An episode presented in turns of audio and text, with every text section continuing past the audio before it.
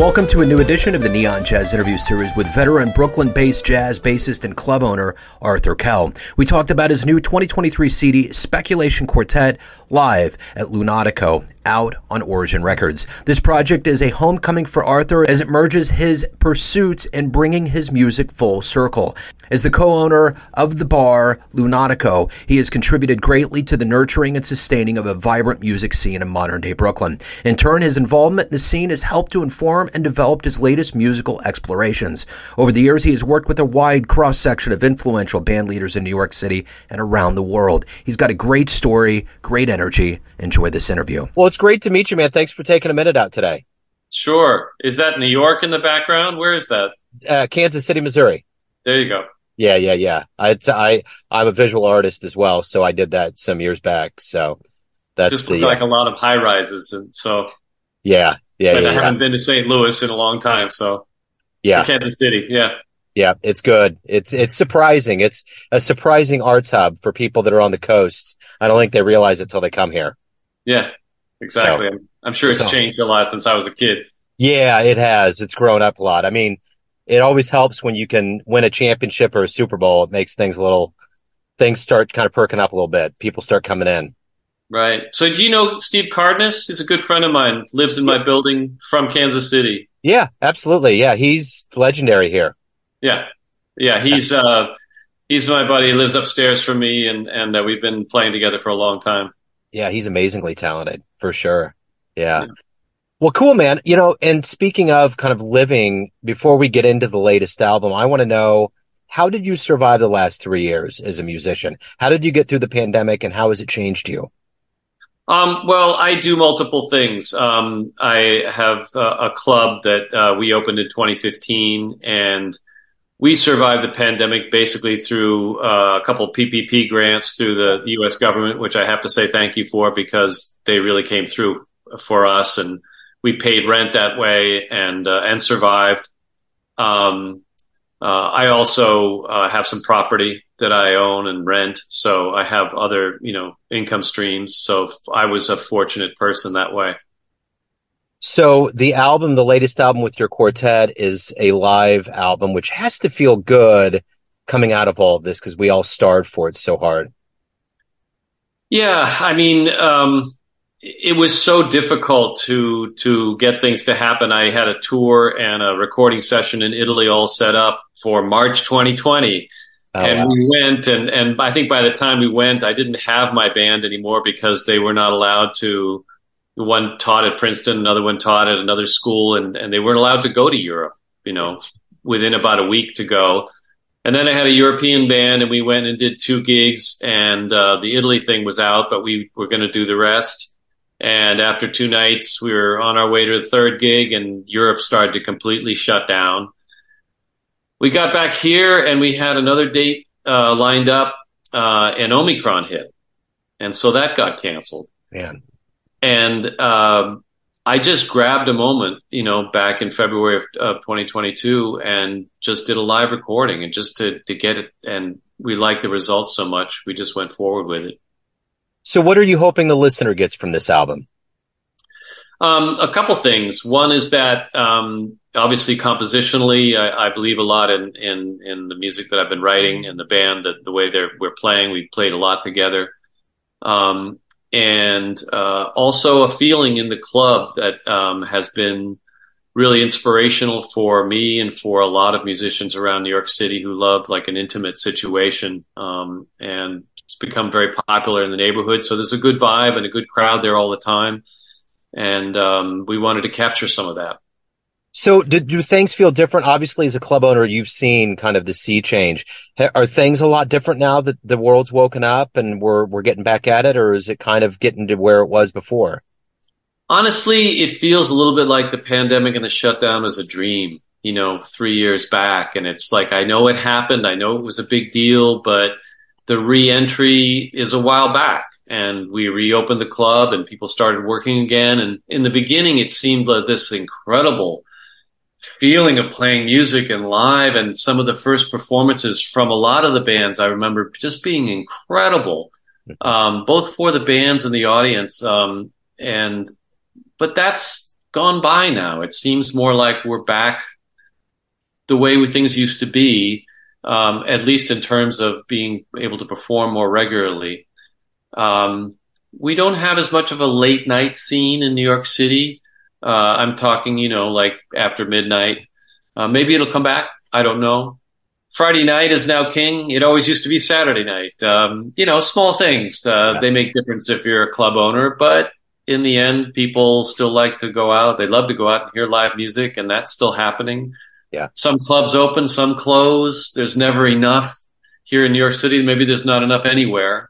Yeah. But that is the way it used to be also. So. Yeah. So a lot of things kind of fall back into place. So yeah. how did this journey into the jazz begin for you or music more specifically? Well, uh, rather amazingly, I was a late starter because um, I didn't picture myself and think of myself as musical. And I went to a school where I had to take a, a semester of music, and you had to pass the you had to take a beginning instruments class. And uh, I went down there and, and tried to play guitar because I grew up listening to rock and roll and and uh, the Beatles or whatever and the Stones and everything. And and uh, they said, well, the violin teacher said we'd only have orchestral strings. And I said, well, I guess I'll take violin. And he goes, well, you got big hands. Why don't you play bass? He wanted a bass for the orchestra and he, and he got it. but that really didn't excite me until, um, somebody my age right there in this small school happened to be Thomas Chapin, who was an incredible alto saxophonist and flautist. Um, who was uh, turned into he became the musical director for Lionel Hampton and became uh, one of the first uh, musicians recorded um, at the Knitting Factory label, and you know toured all over the world. Became very well known. At 15 years old, he was just a guy in the building, and he grabbed me. And before I even knew what keys were and chords were, we were playing and improvising and playing free and playing tunes and playing Stevie Wonder tunes and the whole gamut. And I fell in love with music. And it was a little bit by accident although I look back at my elementary school grades and like my best subject was music and I just for some reason didn't think of myself that way. Yeah. So are you originally from New York? Uh, outside of Boston, a suburb of Boston, Northwest. Yeah. Okay. Okay. So what was the first live jazz show you saw that blew you away? Probably Rahsaan Roland Kirk. Mm. Uh, Thomas Chapin and I used to go into the jazz workshop in Boston. Um, and you know, some of those live shows there were, uh, I had no idea that this was possible or, or that whole tradition I had just started to put my toe into. Of course, it had been, you know, the whole jazz tradition through the history of the United States has been there a long time, but I hadn't seen it live. Um, and I was a kid. I was, you know, 15 or 16 and just going into Boston was a big deal but we were we were bitten by the bug and uh, just how professional that that group was and and um, uh, we were blown away so what was your career beginnings like? Like what was it like to get on stage the first time? How did things kind of take off for you? Well at that school there was a jazz band. There was a um, we did a lot of performances. We you know locally and we did a little the director did a, a, little tour. I remember coming down to New York City and doing a gig somewhere, and that was our first experience with something. And um, uh, you know, played in in the basement with you know during the summertime, and and uh, just got uh, just you know involved with music in many different groups, and um, it just grew from there. And by the time it was time to go to school, I think I was really I did have it in my mind to go to college because the rest of the my older brothers and sisters went to college, and um, I ended up going to Oberlin Conservatory. Um, yeah. And but I think after a year or so of thinking that maybe I was going to be a classical musician, I was like, no, I'm not. you know, doing some gigs locally around Ohio. Um, looking back on it, I wish I had done a few more before I ended up in New York City. Um, but then it was very, very intense uh, coming to New York, just in terms of the number of options that of gigs and sessions and meeting people. And I don't know if I ever played so much as I did when I was first coming to New York and was, you know, brand new on the scene and and um, was playing just all the time, practically every night. So th- that's interesting. You mentioned that. How seminal was that in your development? I mean, that had to have just totally got your chops up to be in that kind of environment. I would think. Yeah, like immediately. Like if you're yeah. if you're have your eyes open at all, you realize that you need to have uh, everything together, and it's I think very important in uh, something for new musicians that you know get it all together before you come to an important music mecca like New York. It's not the only one, but um, you know, you're there. This is it. It's the real. It's the it's the big time, and and uh, it's time to it's time to have it all together. So absolutely, very so, exciting. I thought. Yeah, I would imagine so. Yeah, so you've seen this from different angles, from a business side, from a playing side after all these years, what do you like the best about being involved with the jazz community and being a musician? Being on stage, absolutely. I mean, I I know the business from uh, being a club owner forwards and backwards now, and uh, it is fascinating to be on on that side of it and realizing that I was the musician that walked in and threw my bass cover over here and my you know my girlfriend over there. And just like it didn't, didn't no concept that this place was trying to do business. And and um, you know most people are most band members are great you know but there is a little bit of a they there's no way that they would know. And maybe they don't have to know exactly how a club operates but it sure is interesting and just as a life experience but um, I would vastly, you know, prefer to, to to play as much as possible. I was playing at my club last night, and there's nothing like performing and and, and being directly involved with um, with with with you know with music as a performer. Yeah. So let me ask you this: What's the best advice you've ever gotten? Something that has resonated with you after all these years. Whew, that's a tough one. Um, I think I, it came to me maybe not because somebody told me to, but I think the main job that anyone has to do is to trust yourself, to believe in yourself, to have faith in yourself. And as long as you have that, you will survive um, a lot of things. You know, uh, some things may come easily, some things may not. You may wait for your opportunity a long time. You may not. You may come quickly, but and then you hope that you're ready for it if it comes quickly, or that you still have faith in it if it doesn't come quickly. Your job is to believe in yourself and to have faith. And maybe this is much broader than music. Maybe it's about life in general. Sure. Because some things are going to go well and some are not. You know, the more you go on in life, it's, you know, everyone has issues. Um, nothing's perfect. No job is, is perfect. No music job is perfect. Um, but still believe in yourself, believe in, believe in, in life and and as long as you do that it makes a lot of things easier but if you give up on yourself that's hard to overcome yeah so why do you love jazz I, I would say that I love music first of all. I yeah. mean, I I I don't think of myself as a jazz musician first and foremost, although obviously almost you know most of my experiences there. I grew up hearing Beethoven in my house. I grew up hearing you know, Yes or Jimi Hendrix or uh, Sly and the Family Stone, and it's all great music to me. And I mean, look at Miles Davis's career. Look at how many different styles of things and how many different types of musicians he brought in. I think, you know, the concern is music, great music, or not great music. I'd rather be playing great music, good music. Um, doesn't matter so much what it is. Bach, I still practice Bach to this day. You know, I probably will my whole life. Yeah. Um, like Pablo Casals did. You know, I'm not Pablo Casals, but I think it's a life learning experience that you never reach the end of. And, um, yeah. So if you could go back in time and see any performance from anybody in the history of music live, who would you love to have seen live? Oh, it's the easy John Coltrane, Miles Davis. Charlie Parker, Thelonious Monk, um, you know, um, Jimi Hendrix, yeah, you know, um, uh, Louis Armstrong. Yeah. I, I, you start going down that road, there's sure. I, it's hard to pick because uh, you know um, Dexter Gordon, you know Stan Getz. I mean, it could go on and on and on. Yeah, you know, uh, uh, Grant Green. You know, yeah. I mean, just yeah unbelievable players that uh, I would love to go back and see. So, being in the cauldron of jazz where you're at, you know, there was a concern over this pandemic. I did a lot of interviews with a lot of musicians, and there was yeah. a lot of cats that were leaving and going to other cities because they couldn't afford rent. And yeah. there was just quite, quite frankly, there was a lot of students that was like, what's the future? What am I going to do? And there was kind of this somewhat of an exodus out of jazz.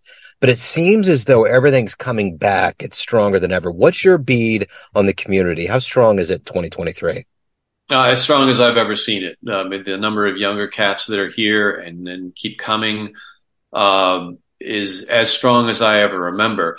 I mean, I remember in the pandemic, just the population in general was all leaving New York City for upstate. You know, if you're going to be closed in your house, why don't you get a rental or buy a place upstate so you can be out in the real world, the real world, you know, yeah. non-urban world, you know, if you're going to be hanging out.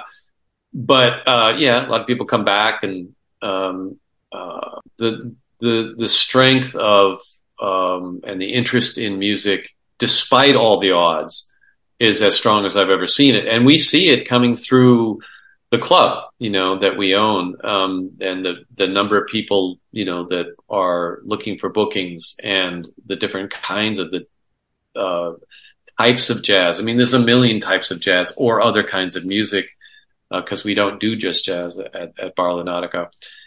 Uh, it's the they're out there, they're enthused, and I I had a, a moment in a session uh, a few months ago in which somebody that I thought of as a younger player was talking about you know something they were doing and they were talking about the younger cats. And I'm like I'm like wait a minute how old are you? And and it's it's a never ending thing. There's always another you know 5 or 10 years younger crowd that's coming through and they will keep coming. I am yeah. I'm sure of that. Not just because of more jazz education programs out there but uh, I just think people fall in love with music and it's meaningful to them and they that will always be true. Yeah, I agree. So everyone out there, Arthur has a idea of who they think you are. Family, friends, fans, colleagues, everybody. But you run the show. What's your perception of you? Who do you think you are? Um, I have put a lot of emphasis on writing original music and getting it out there. Um, I do a lot of other things, including you know, I'm a club owner, but for me, at my heart and what actually matters to me in the end, what makes me the happiest is to is to try and develop a new sound of some kind. I don't know if I've ever really completely achieved that, um, but uh, I would like to project, you know, somebody that's searching for a sound that isn't exactly been done before um, as best I can. Of course, everybody borrows from everybody, and that's yeah. inevitable. I'm, uh, but um, if when I sit down to write and compose, I'm searching for something that isn't too similar to something that's been done before. Absolutely. And, uh, hopefully, people take an interest in that. And if I'm fortunate enough, I'm going on tour on Monday uh, all over Europe, so we'll see what the reaction is this time. You know. Yeah, right on. Well, I tell you what, before we get out of the door here, where's the best place for people to pick up the new live album, find out about the club, anything about your world? Where's the best place for people to go? Well, Origin Records um, out of Seattle uh, is is putting out the record. It's also on my Bandcamp page, um, or will be actually. It's not yet. I have some other CDs available on my Bandcamp. Um, is actually going through a revamp as we talk uh, because my site has been old, but that'll be available.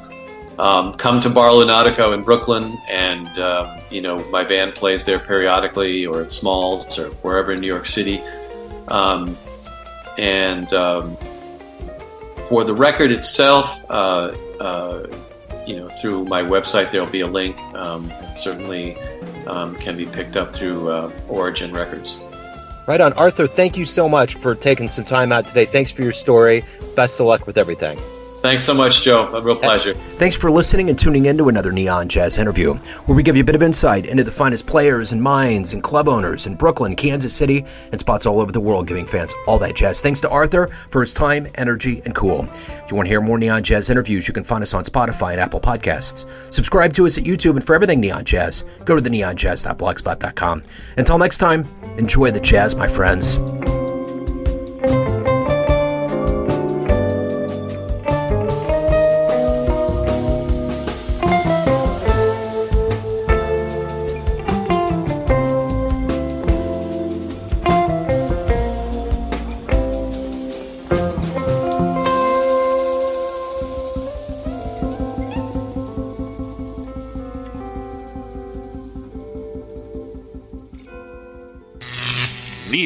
Jazz.